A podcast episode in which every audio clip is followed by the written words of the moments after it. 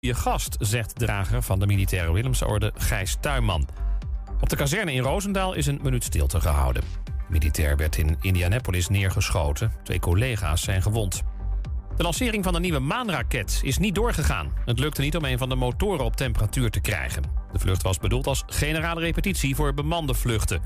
Vrijdag is de eerstvolgende mogelijkheid om de raket te lanceren. Maar het is niet duidelijk of de problemen dan zijn opgelost. Oekraïne is begonnen met een groot tegenoffensief om het zuiden van het land te bevrijden van Rusland. Een van de doelen is Gerson. De havenstad zou van meerdere kanten worden aangevallen. En volgens Oekraïense media zijn er frontlinies in de regio doorbroken. De inwoners is opgeroepen om te evacueren. Na de Formule 1-race in Spa gisteren zijn alle spullen vandaag met honderden vrachtwagens naar Zandvoort gereden. En die werden opgewacht door fans. Sommigen stonden vannacht al klaar en moesten tien uur wachten voor de vrachtwagen van Red Bull van Max Verstappen aankwam.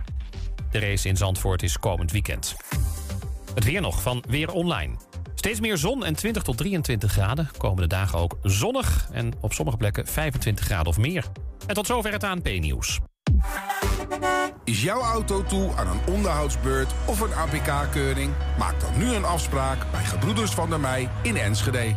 Of het nou gaat om APK-keuringen, reparaties, bandenopslag of totaalonderhoud... Gebroeders van der Mei leveren vakmanschap, passie en echte service. Je vindt ons aan de Lonnekerbrugstraat 80 in Enschede. Mam, mama, ik moet plassen. We zijn bijna bij Willemse Toiletten. Daar kun je veilig naar een schoon toilet en je handen wassen.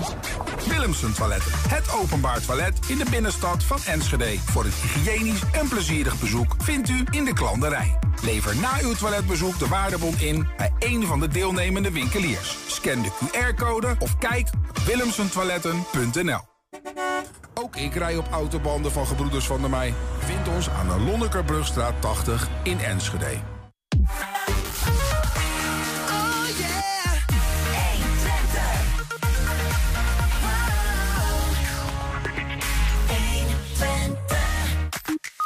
Hè, hè. We zijn er weer. Ja, ja, ja, ja, ja, het is goed om hier weer te zitten. Wakker? Lekker weer in het ritme van alle dag. Ik ben wakker, ik ben er klaar voor. Zes weken verder, 15 juli gestopt. Nou, het is gehoog tijd om weer te beginnen. Enschede Ronald van Doorland die kent zelf armoede... en vreest dat de torenhoge energieprijs... de kloof tussen arm en rijk alleen maar verder gaat vergroten. Ja, het is een van de laatste buurtcafés die Hengelo rijk is. Maar het Wilbert lijkt zijn 100ste verjaardag niet te gaan halen. Ook voor de Hengeloze docent Dimitri van Dillen is het nieuwe schooljaar begonnen... en hij heeft meteen iets om naar uit te kijken. Dillen is genomineerd als leraar van het jaar. En in een nieuwe editie van In Depot vondsten langs de Linderbeek. Sommige dateren zelfs uit de steentijd. Het is maandag 29 augustus. Dit is 120 vandaag. 120. 120 vandaag. Staat de VVD nog wel voor haar liberale kernwaarden? Is macht het doel geworden of nog een middel? En hoe ziet de toekomst van de politieke partijen er eigenlijk uit? Zomaar wat vraagstukken waar Enschedeer en VVD'er Joost Nijhuis zich zorgen om maakt. En die hij eh, verwoordde in een open brief. Deze aan alle VVD-leden. Hij is, we mogen het zeggen, 65 jaar. Inmiddels eh, gemeenteraadslid af, maar nog lang niet klaar met de politiek. Zo blijkt wel. En hij is bij ons. Joost, welkom. Ja, welkom en eh, leuk om hier weer te zijn. Nou, graag gedaan. We nodigen je graag uit, want je stuurde een, eh, een, een nou ja, zelfs voor Joost Nijhuis begrippen nogal gepeperde brief eh, intern, eh, vo- Ja. Ik vraag me af of het gepeperd is. Want ik denk dat als je gewoon kijkt naar de feitelijkheden die er staan... dan zie je dat ik in wezen alleen maar zeg van... laten we nou eens even vragen stellen. Laten we introspectie plegen. En laten we nou eens, zeggen van, laten we nou eens zien van... wat is de temperatuur van het badwater binnen de VVD? Ja, maar er zit wel iets achter natuurlijk. De, een bepaalde beweging die je lijkt te constateren. Eh, er zit achter dat na twaalf jaar eh, grootste regeringspartij... eh, wij niet anders dan kunnen concluderen... dan dat het land op dit moment heel wat zaken heeft... die men als crisis betitelt. En eh, ja, daarin ben ik heel hard voor onszelf. Maar dat hoort zo, want je moet introspectie durven plegen. Maar heel veel zaken die nu als crisis worden betiteld... zijn hetzij tijdens Rutte, voor een deel althans, niet alle...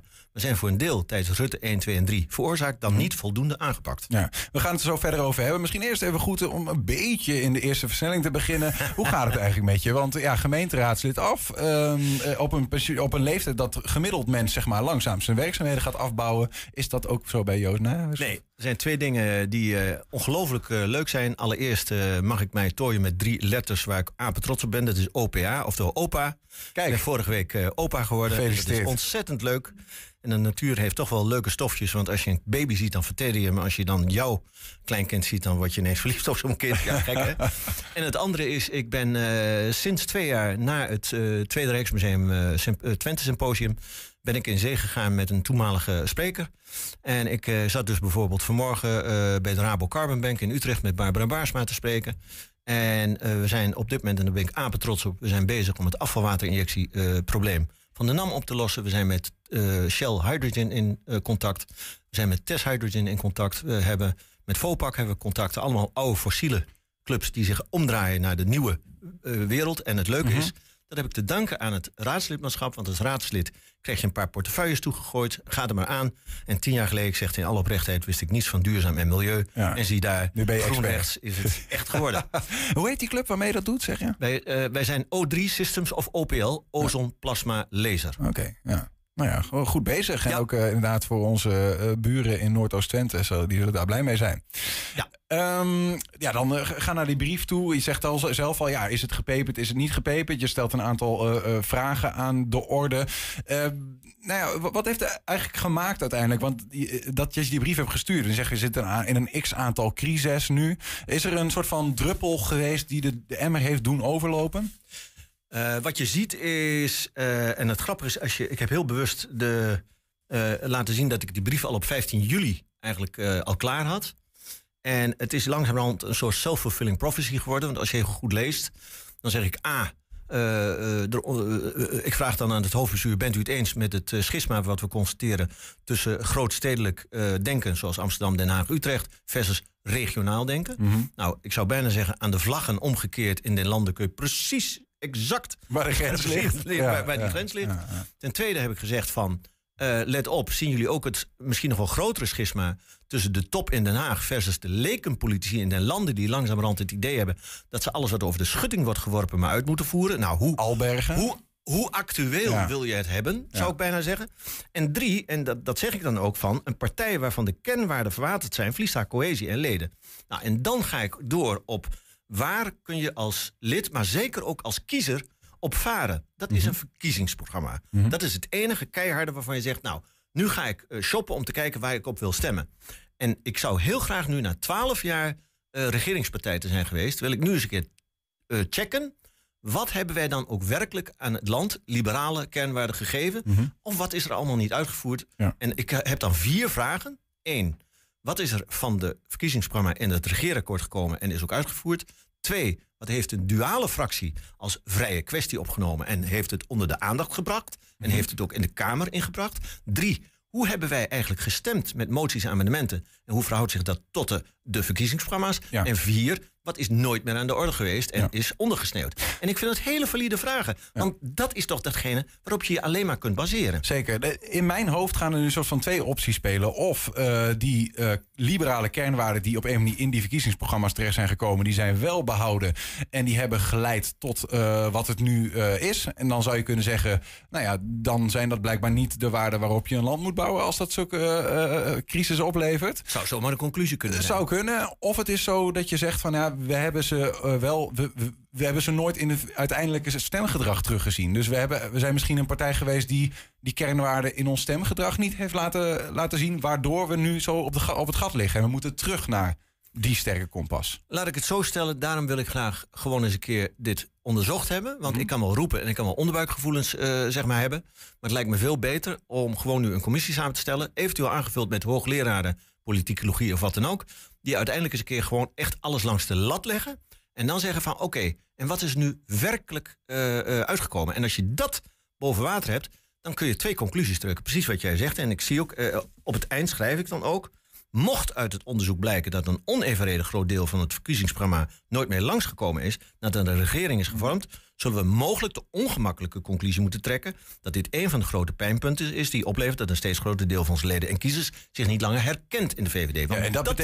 dat, daarmee zeg je dus dat, dat betekent dat de VVD'ers die in de Tweede Kamer zitten bijvoorbeeld, dat die uiteindelijk stemgedrag hebben vertoond wat niet in lijn is met waar de kiezer ooit voor heeft gekozen. Kijk, het, eh, de, de, de spagaat waar een Kamerlid en ook een gemeenteraadslid in zit, is vaak dat je aan de ene kant een coalitie hebt en aan de andere kant heb je een verkiezingsprogramma. Dus ik snap als geen ander hoe moeilijk het is om op enig moment dan ook zeg maar contradictionair te worden. Van de andere kant, je houdt vrije kwesties over. En daarin kun je je profileren. En dat hebben we ook hier bij ons in de raad gezien, dat dat ook kan leiden tot frictie. Ja. Maar daar moet je voor staan. Want Ja. waar sta je voor? Je staat voor je principes en je staat voor je kiezers.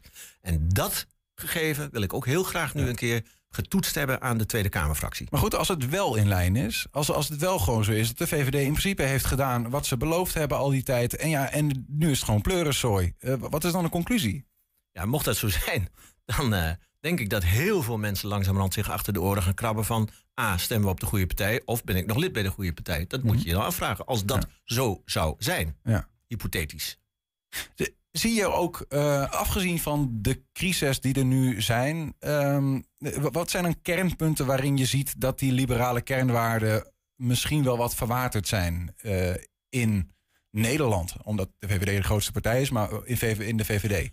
Nou, een heel simpel voorbeeld is bijvoorbeeld wat we nu zien. eh, het wordt breed genoemd de asielcrisis.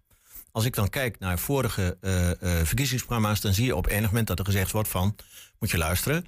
Ehm, je ziet vaak dat er in Nederland eh, partijen zijn die eh, om het hart schreeuwen, ja, maar de rechter heeft gelijk. Als bijvoorbeeld hè, met een agenda, dan wordt de rechter helemaal bovenaan gezet, want dat is heilig. Ja. Maar als mensen tot aan de laatste draad zijn uitgeprocedeerd, dan willen ze koet, koet toch maar bad, bed, bad, brood, want ja, terugsturen kan niet en al die dingen meer. Terwijl wij dan in het verkiezingsprogramma zeggen van ja, moet luisteren, veilige landen die uitgeprocedeerd zijn en niet teruggenomen willen worden door bepaalde landen, want dat is op dit moment natuurlijk aan de orde van de dag. Neem een Marokko, neem een Algerije, we kunnen ze gewoon noemen. Hè, Ankie Broekers-Knol werd niet, werd niet eens toegelaten tot de minister, doe maar, eh, in Marokko. Wij hebben in het verkiezingsprogramma nog staan van nou, dan gaan we met eh, eh, hardere middelen naar die landen toe. Bijvoorbeeld geen eh, subsidies of, of, of, of giften of wat dan ook. Of eh, verdragen.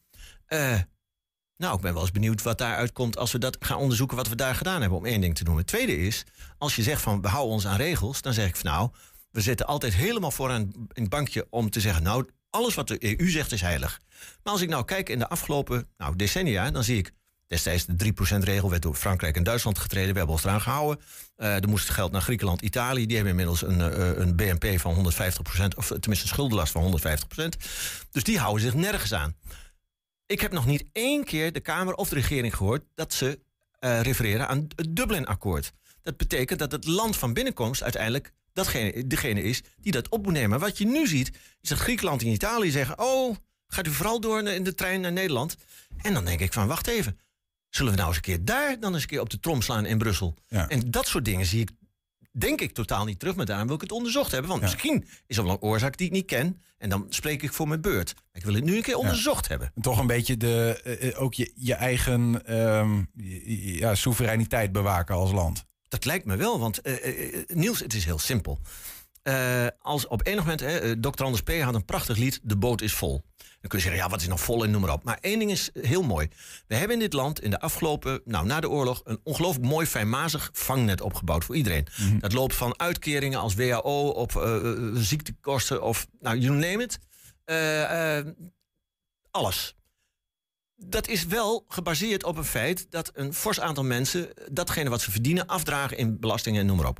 Maar op het moment dat je alleen maar vraagt en te weinig mensen hebt die dat kunnen aanvullen, en ik vind het ook bizar dat nu een VNO, VNO-NCW zegt van nou, laat maar komen, terwijl eh, de onderzoeker van dokter Jan van der Beek, die zou eens uit moeten nodigen hier, hele interessante man, die dus onderzocht heeft van hoeveel procent van de asielmigratie heeft na tien jaar werk dan schrik je je te pletten. En die heeft dat helemaal uitgezocht naar etniciteit. En tegenwoordig weet ik wel, dus in de woke mag dat helemaal niet meer. Ja. Nou, bullshit. Doe dat nou maar gewoon. Want aan het eind van de rit is het heel simpel. Als we meer uitgeven dan we verdienen, gaan we de. de, de- de- en, en is het vangnet langzamerhand nog maar één draadje. En niet meer fijnmazig. Hey, en wat maakt dan dat bijvoorbeeld als je zou zeggen... oké, als je dus die, die, die, die, eh, echt die klassiek liberale kernwaarden in, in ogenschouw zou houden... zou je misschien andere keuzes maken als land. Wat maakt dan dat er ergens in dat proces... ehm, dat je uiteindelijk bij een, andere, bij een andere keuze uitkomt... waardoor je in zo'n crisis zit?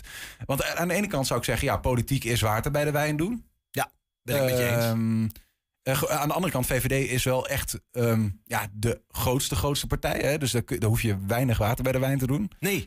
En daar maak je een denkfout. Oké. Laatst heb ik een hele mooie krantenkop gezien, vlak voordat Rutte 4 voor elkaar kwam. Toen stond er, De grootste levert by far het meeste in. En nou komt inderdaad ook het punt dat ik zeg van... dat is die hamvraag waar jij mee begon. Wij moeten ons achter de oren krabben en de kernvraag stellen van... is macht nog steeds middel of is het doel geworden? Mensen die gewoon maar stemmen om eh, zoveel mogelijk... eh, Nou, laat ik het anders zeggen. In mijn vak als executive searcher, headhunter... eh, heb ik gezien dat in het grote bedrijfsleven... de houdbaarheidsdatum van een CEO... Hè, de grootste, hoogste man in de, in de zaak... drie tot maximaal zes jaar is... omdat de wereld nou eenmaal evolueert. Ja. En je hebt twee bladzijden, criteria en daarna prioriteiten. Ja. En met die evolutie zie je dat op enig moment... iemand kan ontzettend goed zijn... maar sommige dingen moet je bovenaan stellen... om de volgende slag te kunnen maken. Bij de VVD hebben we langzamerhand een, een, een systeem... dat je hooguit twee perioden mag... en drie als je heel exceptioneel bent. Maar ja, eh, blijkbaar geldt het niet voor eh, premiers hier eh, bij ons. En dan denk ik, ja... wat wat, wat Mark Rutte in de eerste jaren prima heeft gedaan... verbinden, eh, verzorgen... Eh, ik vraag me af of hij nog steeds diezelfde capaciteit heeft die we nu nodig hebben in het huidige tijdsgewicht. Dat zijn vragen die je moet stellen. Ik vind dat het een plicht is. Ja. En niet alleen maar aanbidden. Dat kan niet. Je hebt je, je brief eh, eh, ni- niet rondgestuurd naar alle VVD-leden, maar op een website gepubliceerd. Ja, dat heeft een hele simpele reden. En dat is ook een vraag die overigens voor meer partijen geldt, denk ik. Van origine zijn we een ledenpartij. Maar wat je ziet in de afgelopen, wat is het, 10, 12 jaar...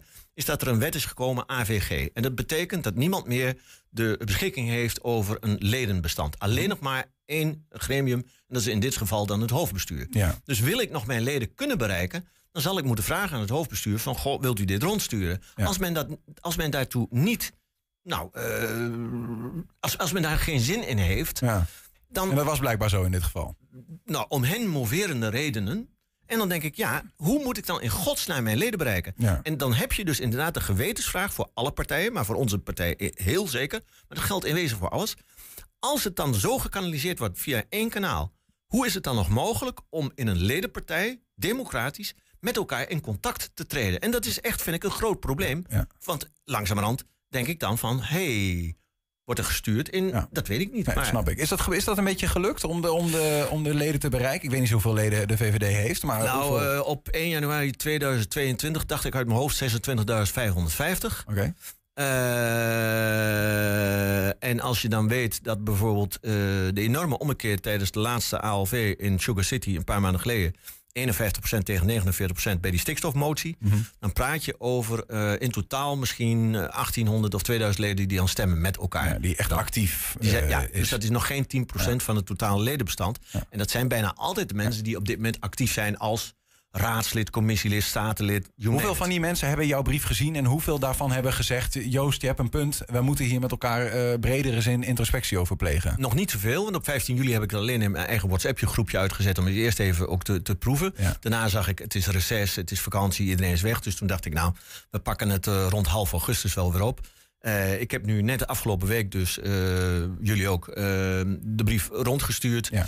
En het begint nu een beetje te zoomen. Elke dag druppelt het binnen. Wat ik wel zie, is dat er heel veel mensen ook reageren... die of oud-lid zijn, of altijd trouw VVD hebben gestemd... en helemaal leeglopen op, eh, met name, nou laat ik maar in één woord samenvatting... diep, diepe teleurstelling. Is dat een tendens ook Ja. die je ziet? Die is niet alleen, in die Nee. zin niet alleen bij jou, maar wat breder. Nee. Ehm, dan zou ik me ook kunnen voorstellen, misschien een beetje tot slot aan dit gesprek. Nee, laat ik eerst nog vragen. eh, zitten er bij die mensen die sympathiseren met jouw eh, vragen, met, met dit, Ja. deze brief, eh, zitten daar ook bekende namen bij? Mensen van wie je zegt. Ja, maar ik heb uiteindelijk, en dat vind ik een hele nou, zware beslissing geweest.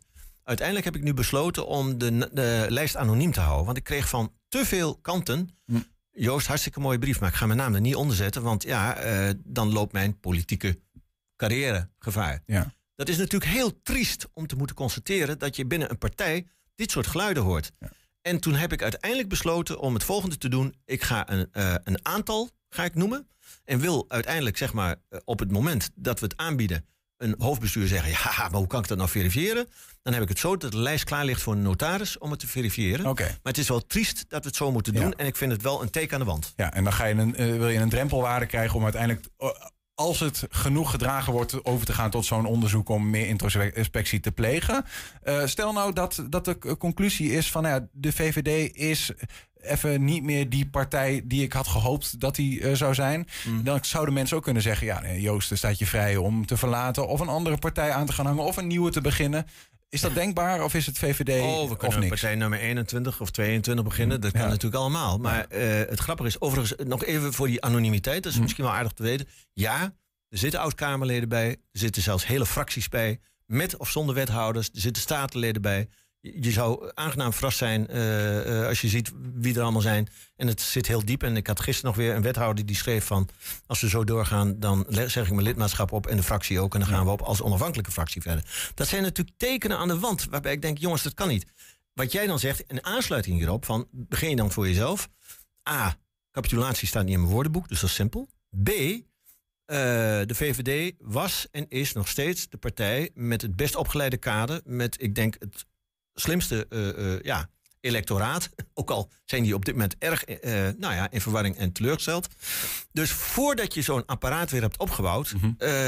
ben je, ik weet niet hoeveel verder. Ja. En voor het land is het verreweg het beste dat eigenlijk de VVD terug in de rails komt, waar ze vandaan komen, wat ze aan beeld hebben opgeroepen in het verleden, wat ze eigenlijk altijd hebben uitgedragen. Mm -hmm. En als je eigenlijk in mijn woorden dan maar subjectief terug in de rails bent en ook de oude opvatting is altijd zeg wat je doet en doen wat je zegt. Dan denk ik dat we weer, weer een gouden toekomst toe moeten Van binnenuit veranderen en een andere premier. En zo is dat. Meer kan ik er niet van maken. Oké, okay, Mark Rutte heeft zo langste tijd gehad. Dat is jouw conclusie. Uh, en uh, ik wil heel graag antwoorden op de vragen. En dan krijgen we daarna een heerlijk debat zoals het hoort in een partij. Goed, we blijven je volgen. Joost Nijhuis, dankjewel voor je dankjewel, komst. Niels. Ja, Enschede en armoede-ervaringsdeskundige Ronald van Doorland stuurde een brandbrief naar het stadsbestuur. Ja, de strekking van die brief van het gas afgaan is voor de minima onbetaalbaar.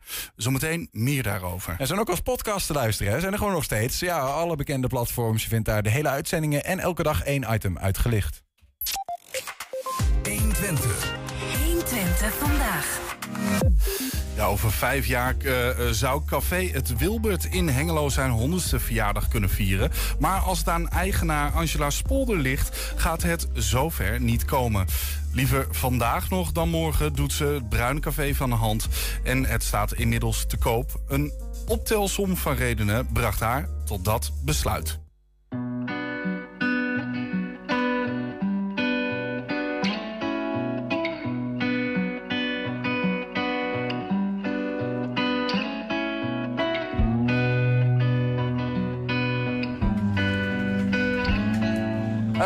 Na 28 jaar, bijna 28 jaar, vind ik het mooi geweest. En de lol is er voor mij een beetje af. Ja. Alle nieuwe regels, rookverbod, corona, wat uh, een uh, behoorlijk slag uh, in, in, de horeca heeft aangebracht. En met name hier het café. Dit café is op vijf jaar na 100 jaar oud. En ehm, ja, dat heeft dus een hele geschiedenis. En er komen hier ook heel vaak mensen binnen die daar zeggen van ja, eh, mijn opa kwam hier vroeger. En we zijn nu in Hengelo op bezoek, dus we dachten we gaan even een biertje drinken. Ja, dat zijn gewoon leuke dingen.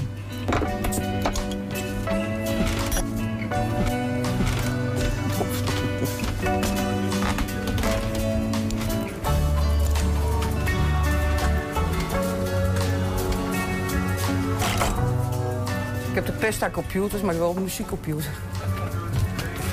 Bijna alle klokken heb ik uh, uh, gekregen. Uh, deze heb ik gekregen met het tienjarig bestaan van, ehm, of van een aantal mensen die mij hier vaak hielpen met dingen. En daar hangt een klok, die heb ik gekregen van Scouting en Jeroen Bambi. Dat was altijd een hele groep uh, scouting mensen die hier dus veel over de vloer kwamen. Maar die hebben ze dus ook zelf gecreëerd met foto's van zichzelf terug. Ja. Deze heb ik van een buurtbewoner gekregen, dat is foto uit 1935. Met de oude situatie, dat er dus nog een straat voor het café liep. Want dit is dus het café. En dan heb ik daar nog een foto uit 1985, die heb ik van de vorige eigenaar. ja, je wist gewoon alles van de klanten. En eh, met name in de beginjaren eh, was het echt heel gewoon dat ze gewoon met verzekerings- en bankpapieren, eh, die gooiden ze op de bar en dan zei ze van, je kunt niet door hem nog kijken, want ik snap er niks van. Ja, en ik vond dat in het begin heel ongemakkelijk, maar dan, dan zei mijn vader van, ja, als hun daar om vragen, dan kun je dat toch gewoon doen. Ja. Dus ja, toen was dat allemaal heel normaal. en tegenwoordig durven ze haast niks meer te vragen. Omdat dat... eh, ja, ze kunnen mij alles vragen, daar gaat niet om. Maar schijnbaar is dat niet meer van deze tijd. eh. ik weet het niet. eh, ik vind het wel heel normaal dat je mensen helpt. Maar goed. Ja. Deze hadden mijn ouders nog thuis. Van Café Bouwhuis aan de Dunningenstraat. Eh, later heeft Taxi ABC daarin gezeten. En nu zitten... Ik weet niet wat er is, ik weet niet wat dat is. En dat, ik kan me nog herinneren dat ik dat destijds heel jammer vond. Want dat was ook een heel mooi, echt een heel oud buurtcafé. Ja. Ja, Ja, ze, voor mij verdwijnen de buurtcafés ook wel, hè? ja. Hier in deze buurt eh, zaten er vroeger zeker een stuk of zes surm. Alleen op Wilbert. En ik ben nu nog de enige. Ja. En eh, dat is, is denk ik wel een beetje in heel Hengelo het geval. eh. Waar vroeger nooit moeilijk over werd gedaan door de gemeente, daar doen ze nou heel erg kinderachtig over. Ik heb ook echt het idee dat ze het liefst alle buurtcafés helemaal zien verdwijnen. Ja. En ik denk dat dat een beetje te maken heeft met eh geluidsoverlast en eh, dat soort dingen. Want eh, mensen kunnen tegenwoordig ook helemaal niks meer. Allemaal moeilijk gedoe. Gelijk belden als er één keer iemand hard lacht en dan heeft de politie er alweer staat. Die dan vol vraagtekens hier staat van waarom zijn we hier? Zeg, ja, dat weet ik niet. Er zijn in die 28 jaar ja, er zijn eh, vervelende dingen gebeurd, maar ook heel veel leuke dingen gebeurd. En dat, ik, ik heb niet echt één periode waarvan ik zeg van eh, dat was het de leukste periode. Nee. Alle periodes of alle jaren hebben voor mij hun charmes gehad en, eh, en ook weer minder leuke dingen gehad. Ja, dat hoort bij het leren.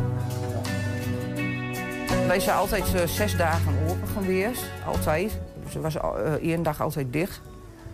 En, ehm, maar het is niet alleen de uren dat je open bent. Hè. Je moet ook eh, het spul schoonmaken na die tijd. Je hebt je inkopen wat je doet voor die tijd. Eh, ja, dat is dus iets wat heel veel mensen, eh, waar heel veel mensen niet aan denken. Dat je dat er ook nog allemaal bij hebt. Het is te koop. Ja. Maar wie weet, misschien duurt het nog wel een jaar of anderhalf jaar. Of, dat weet je niet. Dat, eh, daar, daar heb ik ook geen, geen kijk op. Ja, straks de Hengeloze docent Dimitri van Dille is genomineerd voor de titel Leraar van het Jaar in de categorie MBO. 120. 1. 120 vandaag. Augustus is bijna voorbij. En daarmee komen de in het algemeen warmste maanden van het jaar tot een einde. En dus begint ook een tijd waarin we steeds meer gaan zien hoe energiearmoede gevoeld gaat worden. Enschedeer en armoede-ervaringsdeskundige Ronald van Doorland die stuurde een eh, brandbrief naar het stadsbestuur. De strekking daarvan, van het gas afgaan, is voor de minima onbetaalbaar. En dus blijven juist de mensen die weinig te makken hebben met die hoge gasprijzen zitten. En we praten erover door met hem. Ronald, goedemiddag. Goedemiddag.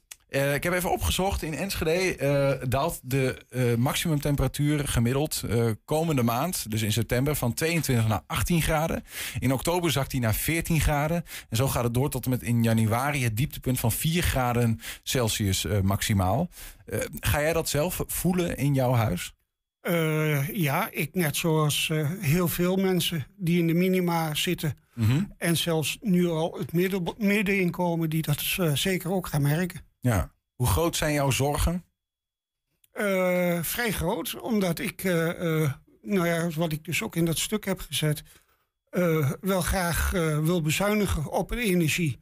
Maar het eigenlijk voor ons soort mensen, minima, huurhuis, onmogelijk is. Ja. Je kunt ook de verwarming bijvoorbeeld gewoon uitlaten. Dat kan. Hoe koud wordt het dan in jouw huis, weet je dat?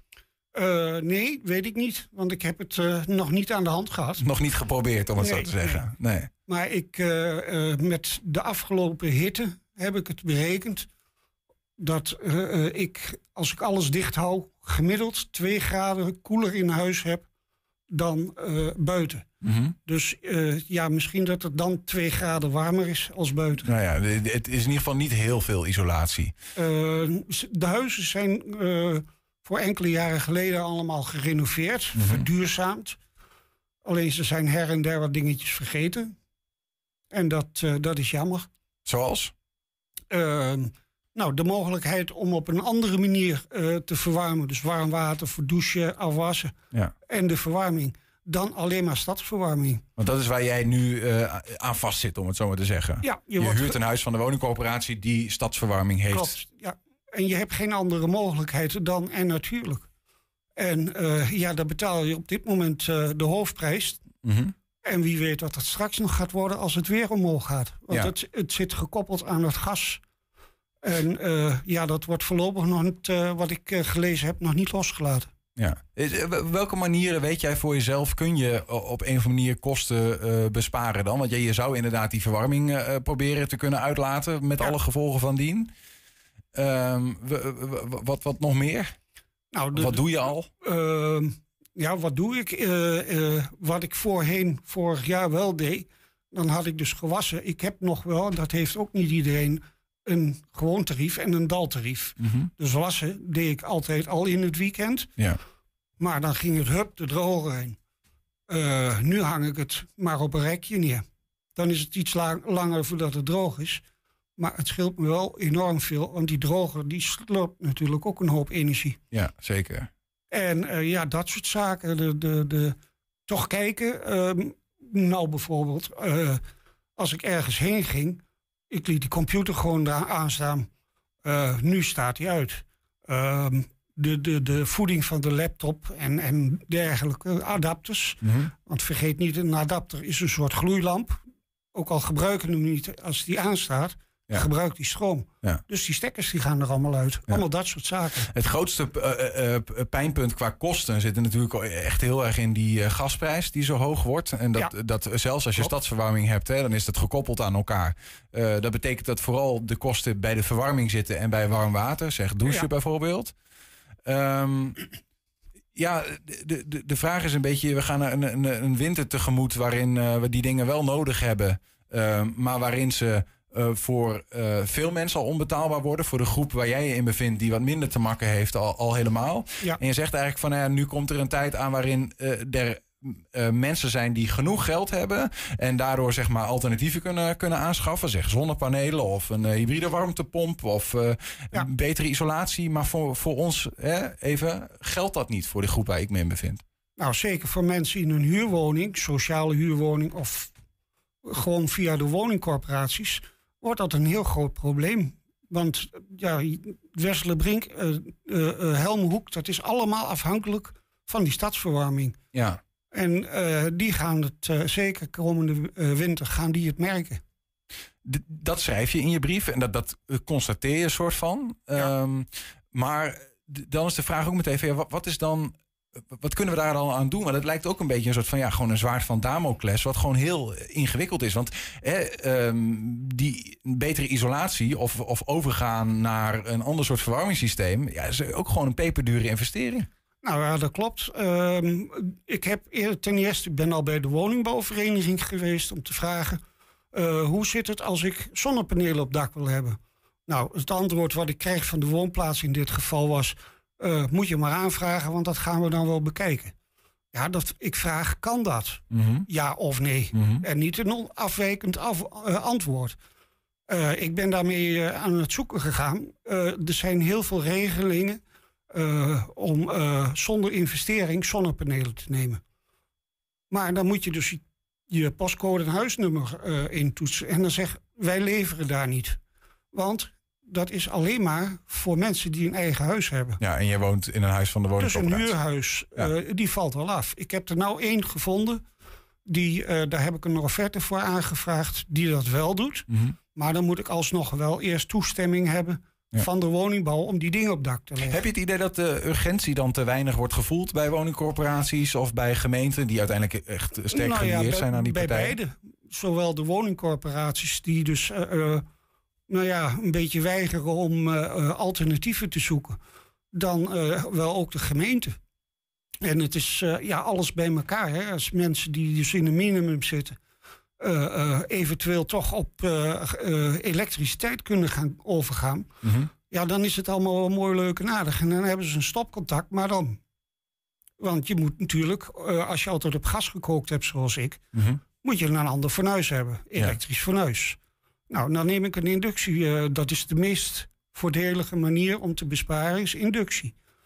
Dan heb ik dus gecontroleerd of mijn pannen daarvoor geschikt zijn. Nou, ik geloof dat ik twee eh, pannen heb en de rest valt eh magneetje onderuit. Dus je zit ook vast aan een nieuwe pannenzet. Ja. Nou, dat alles bij elkaar kan een 500, 600, 700 euro zijn. Wat, wat een minimum inkomen niet op kan brengen. Nou ja, plus dat, dat de, de, de winst die je haalt uit het, een ander kooksysteem. Eh, zal eh, echt maar een heel klein gedeelte zijn van die totale eh, ehm, ja, vraag aan, aan, aan gas. Van die ene totale energieprijs. Hè. Koken Ja. is maar een klein gedeelte. Dus je, je wil vooral in het, in het verwarmen en in het eh, warme water wil je zeg maar die winst behalen. En ik zag dus van de week, of vorige week, dat, dat stuk eh, bij jullie eh, over eh, die meneer die eigenlijk zelfvoorzienend is. Ja, die had zich van de stadswarming laten afsluiten. Ja, dat zou ideaal zijn Mhm. voor meer mensen. Ja. Want dat is de grootste kostenpost, in mijn geval in ieder geval wel. Dat is gewoon die energie. Of die, die, en natuurlijk. Ja, maar goed, voor hem kostte dat bijvoorbeeld dus, wat is het, 27, ik, daar wil ik vanaf zijn, maar 25.000 euro ongeveer aan investeringen. Ja. Nou ja, als je dat voor ieder eh, huis zou moeten doen wat, eh, wat in Enschede staat, wat bij een woningcorporatie ligt, dan gaat die woningcorporatie onbetaalbare som hebben natuurlijk. Ja, klopt.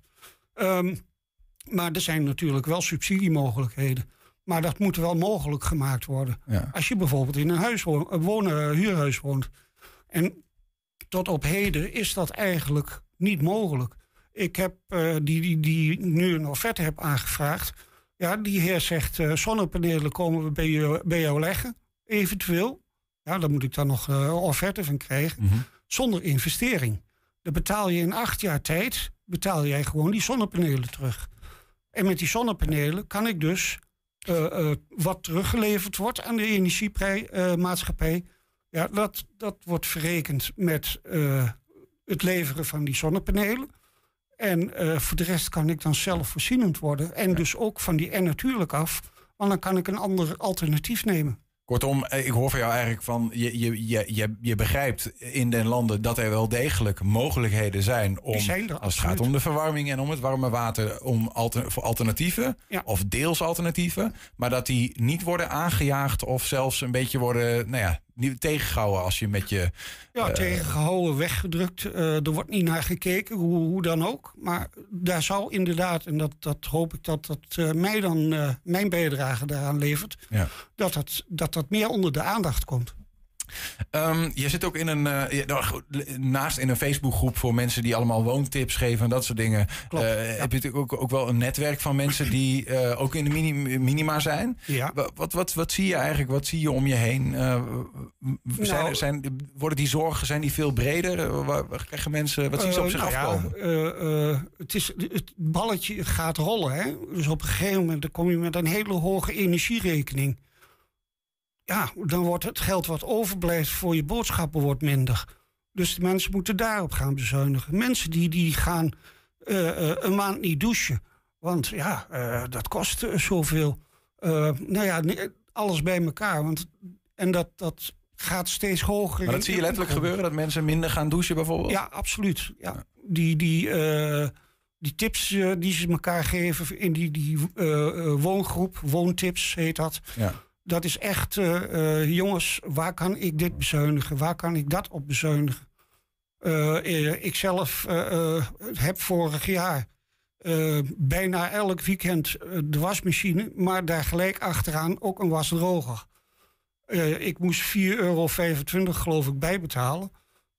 En ik betaalde toen 36 euro per maand voor gas en licht. Mhm. Dus zonder de warmte. Ja. En eh, nu doe ik het eh, gewoon op het droogrekje. Ja. Ja, Dat is nog een luxe probleem, hè? Toch dat een is, beetje. ja, dat is een luxe probleem. En zeker voor een alleenstaande.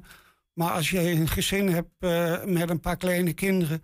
dan stapelt die was heel erg gauw op. Waar moet het, als, je, als jij de baas zou zijn, tot slot, Ronald, waar, waar- wa- wat moet Nederland als eerst doen? Of Enschede? Of, of wat, wat? Eh, wat eh, landelijk heel goed gebeuren kan, dat is dus dat er gekeken wordt naar firma's als En Natuurlijk, want er zijn er meerdere. En de monopoliepositie die ze hebben. Dat eh, daar wordt gezegd van die prijs moet omlaag. Ja, er wordt wel gekeken om die koppeling tussen de gasprijs en de warmtenetprijs los te ja, laten. maar hè? dat kan ergens in volgend jaar wordt dat een keer behandeld. ja, mag sneller. Ja, absoluut. Waarvan En Natuurlijk zegt, we weten niet eens of dat de boel wel beter gaat maken. Hè? Maar dat, eh, Ja, maar als ik dan bekijk wat en natuurlijk maar 7% van de warmte die ze opwekken eh, door gas Ja. en dat de rest allemaal eh, in, of, verwarmd wordt door restafval, Mhm. waarbij je ook nog eens een keer voor dat restafval wat je aanlevert betaalt. Ja, dan heb ik zoiets van waarom moet die en dan ook nog eens een keer en natuurlijk zoveel, want het is onderdeel van Essent, Ja. zoveel megawinsten maakt. maar die, die markt moet vrij, begrijp ik, hoor ik je zeggen. Dat, dat is, Absoluut, dat is ja. nummer één, eigenlijk. Eh, eh, er werd altijd eh, hoog geroepen met de privatisering van vrije marktwerking. Ja. Maar dit is in het warmtenet absoluut niet het geval. Helder. Eh, Ronald, dankjewel voor, je, voor je boodschap hier. En eh, succes met de, de strijd. En ook eh, voor wa- wat er no- nodig is, veel warmte en eh, sterkte toegewenst. Ja, de komende dankjewel. tijd dat het wat kouder gaat worden. Ja, Nou ja, laten we ho- hopen op een hele zachte winter. zeker. Doe ik met je mee. Ja, straks een hagelnieuw seizoen. En dus ook een nieuwe editie van In Depot. Vandaag vondsten langs de Lindenbeek. Sommige dateren zelfs uit de steentijd. 120. 120 vandaag. De scholen zijn weer begonnen. Dat betekent weer eh, volop drukte voor leerlingen, studenten, maar ook voor het onderwijspersoneel. Bij ons in de studio is eh, één van hen uit Hengelo, maar niet zomaar één. Hij is namelijk genomineerd voor de titel Leraar van het Jaar in de categorie MBO. Dimitri van Dillen is bij ons. Welkom. Ja, dankjewel. Leuk dat je er bent. Hoe was eh, vandaag de eerste schooldag? Ja, druk hè, hectisch. eh, weer alles. eh, oh, de microfoon goed. Ja. Eh, alles weer eh, goed op orde brengen. Voor eh, volgende week starten we weer met de echte lessen. Oké, volgende week beginnen die leerlingen op het MBO pas echt weer. Ja, ja, Ah, ja. tenminste bij onze groep in ieder geval. We hebben Ja. eerst de introductieweek en eh, ja, ze elkaar weer leren kennen.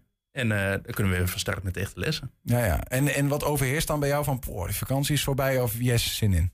Mm, allebei natuurlijk wel. ja, ja, ja, ja. Zal ik heel eerlijk in zijn. Ja. Nee, ik ben eh, net afgelopen zaterdag teruggekomen van vakantie. Dus eh, ik moet eventjes weer een beetje aarden. Maar eh, ja, we gaan er hard tegenaan. Ik heb er zin in. Snap ik. Even, wat doe je dan precies? Want je bent leraar bij ROC van Twente. Wat, wat geef je? Wat voor vak? Ja, ik zit bij, bij de afdeling commercie en ondernemen bij het ROC van Twente in Hengelo. En ik, daarbij geef ik verschillende lessen. Loopbaan en burgerschap en ik geef Nederlands. Zou je heel dicht bij de microfoon willen komen? Ja, zeker. Ik, ja. ik geef een stukje Nederlands, loopbaan en burgerschap, ICT.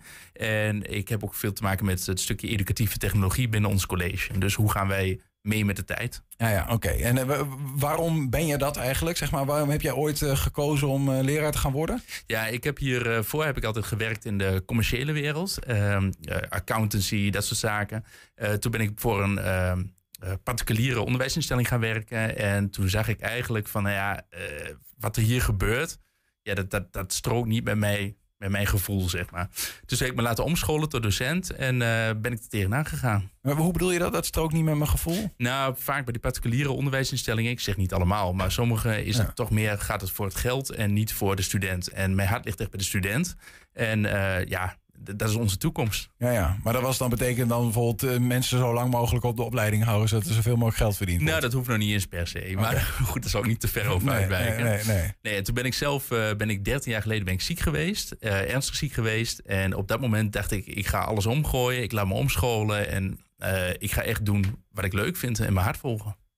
Is dat gelukt? Dat is tot nu toe zeker gelukt. Wat is het mooie aan het vak? Eh, als je ziet dat die studenten groeien en dat je ziet dat, dat ze eh, zien wat hun kwaliteiten zijn en eh, wat hun competenties zijn, als je ze dan ziet groeien echt naar ja, die vakbekwame mensen uiteindelijk, ja, vind ik prachtig. Ja. Ik ben zo benieuwd te horen wat jij dan zeg maar als, als leraar Dylan, eh, sorry, Dimitri, mee naar de tafel brengt, zeg maar. Maar misschien toch ook even leuk om te benoemen. Leraar van het jaar genomineerd. Dat is al in de zomer gebeurd. Ja, klopt. Hoe komt dat zo? Ja, dat, eh, dat zeggen ze niet. Ik heb gevraagd inderdaad, door wie ben ik dan genomineerd, maar dat vertellen ze niet. Want je bent een van de tien van de, in de categorie MBO in het hele land, toch? Ja, ja er waren meerdere, er zijn meerdere mensen genomineerd. En eh, een, een beroepsjury heeft uiteindelijk bepaald dat ik eh, in de top 10 hoor. Dus ja, En je weet niet waarom? trots. Ja, nee, Je eigenlijk krijgt ook geen rapport of zo van... eh, dat komt uiteindelijk wel inderdaad, wanneer je nog verder komt. Maar Ja. eh, tot nu toe, ja, ik weet het niet. Nee. Nee, dus er kunnen studenten zijn, maar er kunnen ook collega's zijn. Ja. Dus eh, nee, ik hoop van beide natuurlijk. Ja, ja, het is een beetje stom om jou dan te vragen van wat maakt jou dan een goede leerkracht? Want dat Nou, zouden dan anderen moeten zeggen waarschijnlijk. Precies, nou dat vind ik dus zelf ook inderdaad. Ik kan het niet over mezelf zeggen, want eh, docent ben je natuurlijk nooit alleen. Je hebt ehm, een team om je heen. En samen met het team probeer je zo goed mogelijk en zo leuk mogelijk onderwijs te bieden aan de student. Mhm. Zodat ze er uiteindelijk eh, ja, opgroeien tot wat ze willen worden. Ja. Helpt het dat jij vanuit het, eh, het zakenleven komt? Ik denk bij onze afdeling commercie ondernemen wel. Want ehm, eh, ik neem natuurlijk een hoop mee vanuit het werkveld naar het onderwijs. Mhm. Ehm, dus ik heb me daar, daarnaast ook moet, echt moeten laten omscholen voor het stukje eh, het pedagogische deel, zeg maar. Ja. Van hoe sta je nu voor een groep? Wat doe je dan precies? En als je dan eh, jezelf als pedagogische eh, leraar daar ziet, zeg maar. Wat, wat, wat- heb jij bepaalde dingen waarvan je zegt, nou ja, dit doe ik anders dan, eh, dan anderen of iets dergelijks? Nee, ja, ik, ik denk dat iedereen stinkend zijn best doet uiteindelijk. Om, eh, om, om de docent te zijn die de studenten ook graag willen zien. Mhm. En eh, wat ik meeneem is vooral, ja, dat zijn mijn eigen levenslessen. Dus wat ik al zei, ik ben ziek geweest. Dus ik probeer echt de mensen erop te wijzen van leven is zo kort. Maak de juiste keuzes. Ga niet dingen doen omdat het makkelijk is. Maar Gebruik je dat verhaal dan ook, je eigen ja, levensverhaal? hoor. ja, zeker. Ja, want dat, ik, ik merk gewoon dat dat de studenten ook wel stimuleert. En dat het hun ogen opent uiteindelijk. Heb je daar een voorbeeld van? Eh, nou, bij de lessen loopbaan en burgerschap bijvoorbeeld. Ik vind, ehm, eh, als ik dan vertel van... Goh, meneer, wat heeft u dan precies gedaan? Welke opleiding hebt u gedaan? Dus dan vertel ik, nou ja, ik ben begonnen bij, eh, bij ROC van Twente als docent ICT. Heb ik ooit iets gedaan met ICT? Nee. Waarom deed ik het? Omdat mijn vader het deed. Ja, zo gaat het standaard, weet je wel. Iemand, je kent iemand of een vriend of vriendin gaat naar de opleiding. Dus doe je het maar, want het is de makkelijke weg. Maar uiteindelijk moet je echt leren kiezen vanuit je hart. En dat is heel moeilijk op die leeftijd. Maar soms kun je wel die eye-opener geven. Dat je zegt van kijk, het leven is al zo ontzettend kort. Ja. Vandaar dus, nou en dan laat ik ook zien hoe ik mijn leven heb omgegooid. En wat ik allemaal doe. En dat ik gewoon geniet van het leven. Ja. Maar is voor sommigen ook wel, misschien wel voelt als een luxe. Hè? Dat, je, dat, je, dat, je dan, dat je maar kunt kiezen wat je dan wil. Want soms is het ook van ja, nee ja, gut. Ik, ik, ik heb niet alles te kiezen. Ik zou wel eh wijs van eh, de hele dag surfleraar willen zijn. Maar ja, dat is niet voor mij weggelegd. Want dat, dat talent heb ik er niet voor. Of weet ik wel wat. Nee, precies. Je moet natuurlijk wel kijken naar je talenten en de competenties die je hebt. Dus wat past bij jou. Maar als je echt iets zou willen, moet je gewoon je hart volgen. Moet je het gewoon doen. Dat is eh, belangrijker nog dan eh, de vraag van kan ik er uiteindelijk... eh, want dat is natuurlijk altijd het risicomijdende gedrag wat wij als mensen hebben. Ja. Kan, ik, kan ik er wel van leven? Kan ik er later mijn huis verkopen? Inderdaad, kan ik mijn Ja. gezin onderhouden? En dat snap ik. En dat is ook heel belangrijk, inderdaad. Dus Hoeveel leerlingen heb je al de, de, de, de opleiding afgejaagd, zit ik me te bedenken. nee, gelukkig niet zo heel veel. Nee, maar ik vind, nee, maar het is wel belangrijk, want ze doen bij ons. Ik zit dan bij de niveau 1-2 eh, doelgroep. Ja. En de niveau 1-2 doelgroep. eh na niveau 2 kun je dus weer verder gaan kijken. Van, hey, wil ik op niveau 3 of 4 gaan doen? En maar ik vind het wel belangrijk dat de student een keuze maakt van hey, ik blijf niet per se bij deze opleiding, bijvoorbeeld bij commercie en ondernemen, want ik wil uiteindelijk de handel in. Maar dat je wel echt kijkt van hey, wat past bij mij? En eh, soms heb je daar gewoon één of twee jaar voor nodig om dat te ontwikkelen en dat te zien. Ja. Heb jij nog iets, eh, een speciale truc of zo die je toepast om, om lessen aantrekkelijker te maken of wat dan ook? Hè? Om, te zorgen dat leerlingen naar school willen komen? Nou ja, ik, ik vind zelf, ehm, ben ik van mening dat soms het onderwijs behoorlijk achterloopt. En zeker op de studenten van tegenwoordig. Ik bedoel, eh, zie ze met TikTok, Snapchat, Instagram, virtual reality, augmented reality, noem maar, maar op. Mhm. En dan denk ik van ja, wij als docenten lopen best achter als je het boek openslaat en je gaat uit een boek werken. Het ouderwetse les, dat eh, is niet meer van deze tijd. Dus wat ik probeer is bijvoorbeeld, ik heb ook de vrijheid daarvoor, dus dat ben ik mijn werkgever ook wel dankbaar voor, dat ik ehm, eh, virtual reality experiences kan eh, bouwen samen met mijn studenten. Dus eh, in plaats van dat ze dan in een winkel zitten, zetten ze de VR-bril op. Of eh, thuisonderwijs met augmented reality. Ik probeer echt wel mij aan te passen en de lessen aan te passen op de doelgroep. Ja. Ik ben voor. Eh, maar dat daar gelaten. Ehm, dan heb je nog iets eh, waar je mee bezig bent. Dat heet, eh, moet ik even goed kijken, onderwijs op afstand. Ja, eh, onderwijs, streepjes erop, Help-afstand.nl. Ja, Wat is dat inderdaad. precies? Ja, dat is een website die is eigenlijk ontstaan. Die heb ik samen met mijn eh, collega Lars hebben die ooit gemaakt. En Lars eh, die werkt binnen het voortgezet onderwijs. En we liepen er heel erg tegenaan, in, zeker in de tijden van corona. Iedereen kwam thuis te zitten. Maar ja, hoe geef je nu goed een online les? Ik Ja. bedoel, bijna niemand weet dat. En eh, we dachten, nou, de tips die wij hebben, laten we die gewoon open en bloot gaan delen. In plaats van achter een betaalmuur zetten. Maar gewoon voor iedereen, voor alle docenten. Want ja, ik vind het onderwijs moet open zijn en moet gedeeld worden met iedereen. Dus we hebben de website eh, opgezet samen. En daar proberen we zoveel mogelijk didactische tips op te geven voor eh, docenten, maar ook technische tips. Dus er staat eigenlijk voor alles en nog wat op. En eh, ja, de site wordt nog steeds elke dag wel eh, bezocht door 500 tot 1000 bezoekers. Oh ja, toch nog wel. Want de meeste zijn toch weer overgegaan op het fysiek lesgeven. Een groot deel is weer overgegaan op fysiek eh, eh, lesgeven. Ik vind daarbij zelf dat je ook een stukje blended learning moet, aange eh, hoe heet dat? blended learning moet aanbieden. En blended learning houdt eigenlijk in dat jij een deel bijvoorbeeld fysiek doet en een deel online. Ik vind, ja, elke student is anders. Mhm. Dus als ik een student heb die ik naar de klas laat komen, dan zeg ik van nou, ik ga iets vertellen. En ze leren uit een boek. Ja, hoe achterhaald is dat? Want als die student beter leert door eh, eh, zelf te lezen of video's te kijken, waarom zou ik hem dan uit het boek per se alles voor te gaan? eh, Ja. Maar ja, goed, tegelijkertijd heb je weer zoveel leerlingen waar je iets mee moet... dat het lastig is om voor elke leerling een soort van op maat gemaakt... eh, Eh, Dat blijft altijd een beetje een speelveld. Maar ik vind het wel belangrijk om te kijken naar de student individu. Dus de student zelf. En die heeft zijn eigen leertraject. En daar vind ik dat je als docent wel op aan moet kunnen passen. Precies, dus onderwijs op afstand zou moeten blijven als dat nodig is en goed is voor die leerling. Ja, vind ik, vind ik wel. Maar ja, dat, dat zullen sommige mensen, mensen met me eens zijn, sommige niet. Ik geloof het. Nou, we hebben in ieder geval de, de jury van eh, de, de leraar van het jaarcommissie of whatever it may be, hebben we weer eh, wat, eh, wat, wat meegegeven van hoe jij er tegen de zaken aankijkt. Ik hoop het. of ze, of ze het daar mee eens zijn en of ze nog steeds vinden dat je leraar van het jaar moet worden. Wanneer, wanneer hoor je dat eigenlijk? Geen idee precies. Het zal wel eens deze weken worden dat we iets te horen krijgen. Eerst wordt er top 3 bekendgemaakt. En op 5 oktober wordt volgens mij de uiteindelijke winnaar bekendgemaakt. Kijk, spannend. We, Ja, gaan, zeker. we blijven het volgen. Dimitri van Dillen, dankjewel dat je bij ons was in ieder geval. En eh, succes eh, komende maandag als eh, nou ja, de, de hordes weer de klas inkomen. Ja, zeker. Zin in. Dankjewel. Mooi. Heb je een tip voor de redactie? Laat het even weten. Info apenstaatje 120.nl 120. 120 vandaag. Heeft u ooit van de Linderbeek gehoord?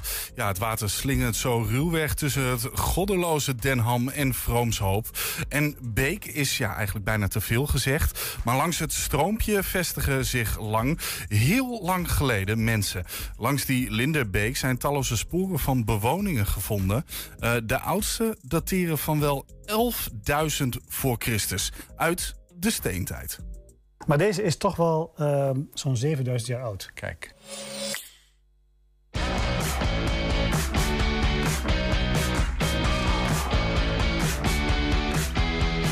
Edwin. Ja. Ja, lugubere vondsten in dat dit museumdepot van jou. Ik doe even mijn handschoentjes aan ook. Ja. Wat is dit? Dit is een hond. Nou, het is Ja. een stukje hond. Dat is een, eh, ja, de bovenkant, de bovenkaak van een hond. Ja. Maar dit is een hond. Oké. eh, eh, hij is... eh, Op zich denk je, nou, dat is niet- heel bijzonder. Daar hebben we er wel, wel meer van. Dus ja, daar vind je er wel we. meer van.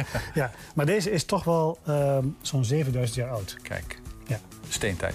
Steentijd. Ja, ja. En deze is gevonden, eigenlijk opgegraven in, in de buurt van Den Ham. Bij de Lindenbeek. Den Ham, Vroomshoop. Ja, precies. Dat is deze jongen opgegroeid, hè? Dus eh, de- ja, dat kennen we wel. Ja, ja. Maar in, in, aan de Lindenbeek op, opgegraven, 7000 jaar oud. Ja, ja, ja. Je moet je voorstellen... En als jij zegt hond, heel even, hè, dan bedoel je ook echt hond? Ja, echt hond. Geen wolf. Nee, maar een gedomesticeerd Ja, precies. Dus beest. deze die heeft ooit een boerderij waarschijnlijk bewaakt voor tegen, tegen wilde dieren, tegen eh, overvallers. Hè, dus dus eh, honden die, eh, eh, nou, die, zijn, die, die leven al de hele tijd samen met, eh, met mensen en die zijn steeds meer, steeds meer aangepast. Ja. En zo, ik weet niet, van 17.000 jaar terug dat, dat echt die verbonden, verbondenheid gekomen is. Ja, deze is eh, 7000 jaar terug. Dat is, ja, dus echt niet heel erg ver voordat die echt die klik gemaakt werd tussen mens en, mens en hond. Nee. En, eh, eh, Want voor die tijd eh, waren we jagers-verzamelaars. Dus ja, dan was het kort daarvoor. niet, niet, ja, misschien ook wel nodig om je kamp te bewaken of zo. Maar, hè, dus dat zal ook nog wel gebeurd zijn. Maar dat samenleven van dieren en mensen... Ja, ja. Dat, is, dat, is, dat is echt uit deze tijd Dat is eigenlijk. echt uit deze tijd. Ja. ja. Oké. Ja. In, in 1944 eh, ging men de Lindenbeek eh, kanaliseren, efficiënter maken, sluisje maken, sluisjes maken. Men ging dat een beetje uitgraven en men vond op allerlei plekken daar bij dat uitgraven allerlei eh, botten van eh, dieren. eh, en ook van mensen, menselijke gebruiksvoorwerpen en zo. 5000 voor Christus, Oh. 7000 jaar terug. Ja, oké. Ja. 5000 voor Ja, Christus. en ik weet het, doordat wij... Er zijn twee stukken eh, gewei die bij één zo'n vondstcomplex... die zijn met een C14-methode zijn die, eh, getoetst... en die waren 5200 voor Christus. Oké.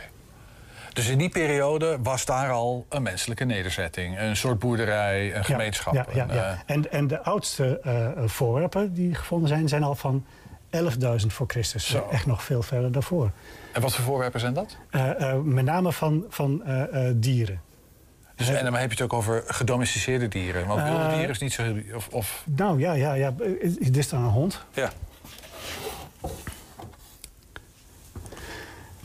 Dit is van een beer, een schouderblad van een beer. Oké. Dus die is daar ook bij gevonden.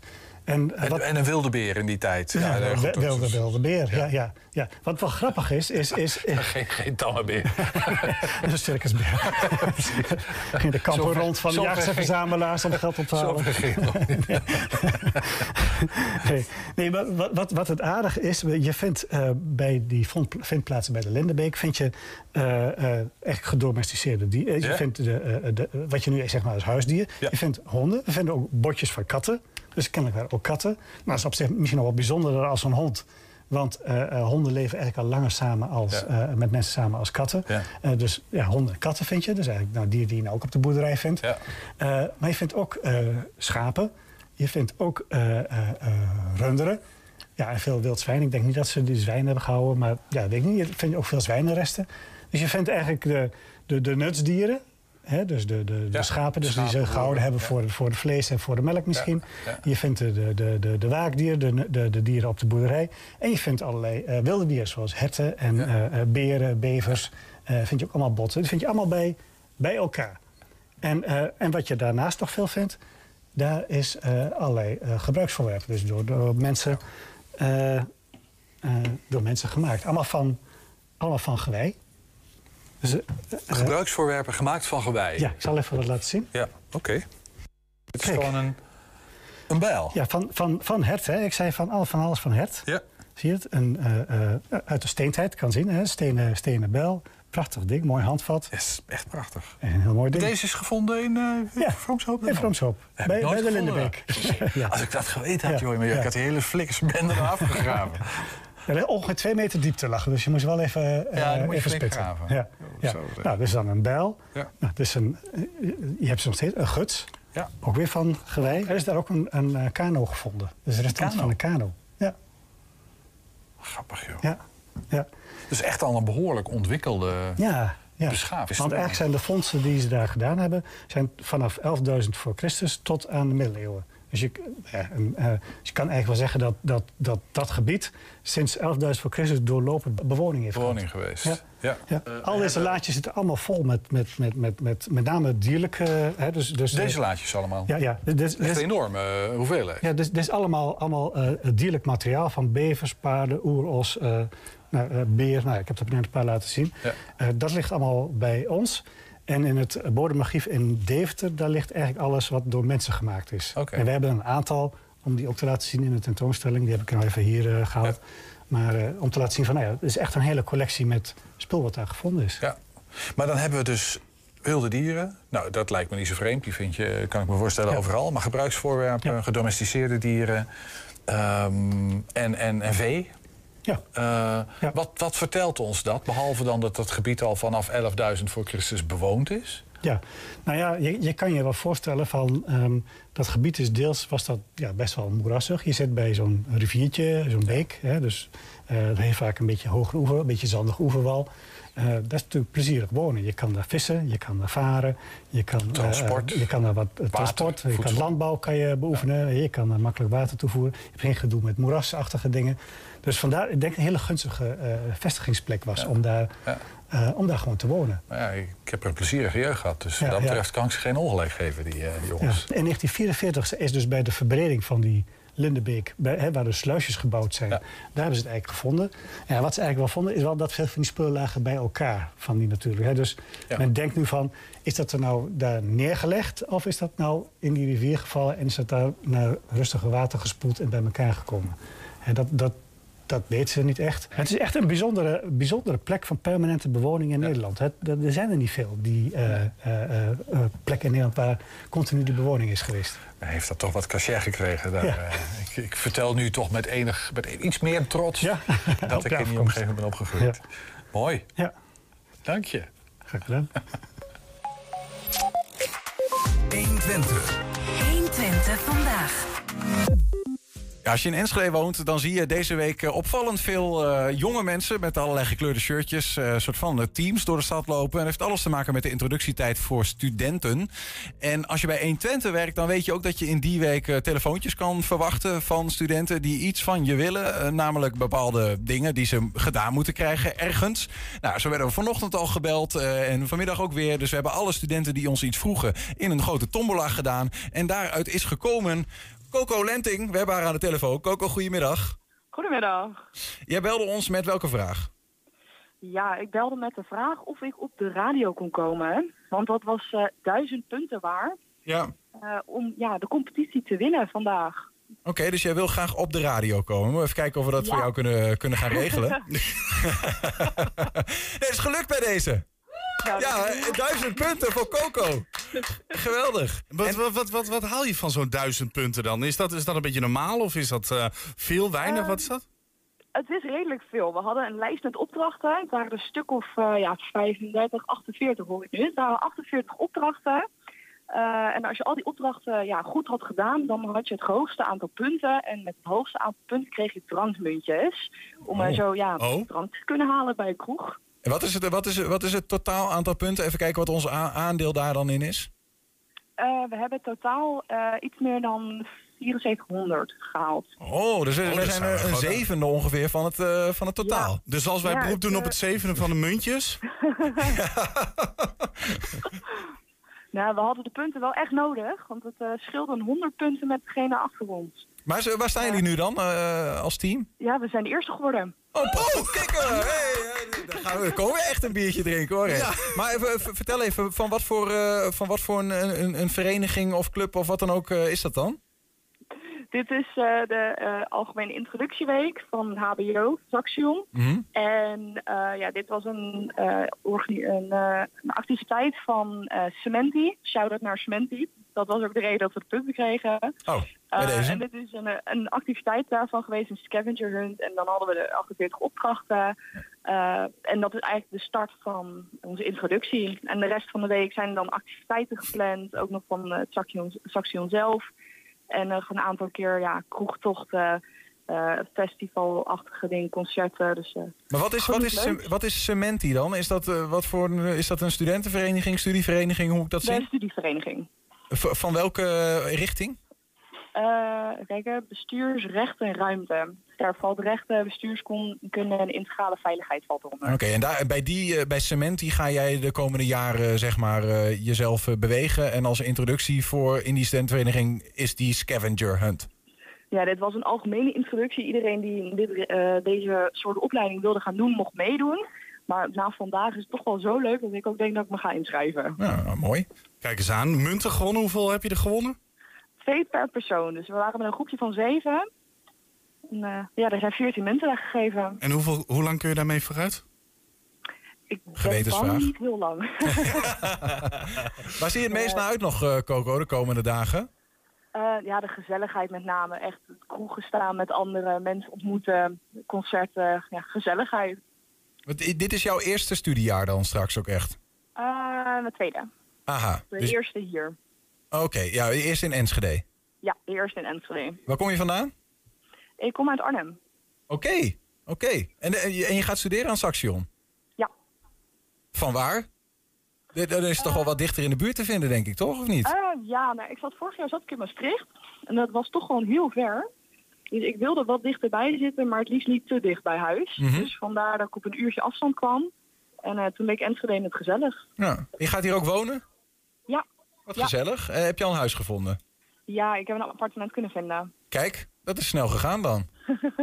Ja, het is eh, drie weken geleden hebben we de sleutel kunnen krijgen. Dus we zijn ook al druk bezig met klussen. Doe maar. En met we bedoel je? Eh, ik heb een vriend. Oké, nou ja, hartstikke goed joh. Want je hoort wel eens van studenten dat die er wat langer over doen. Maar voor jou, een huisje heb je al en nu de studiepunten nog. Ja, precies. Ja.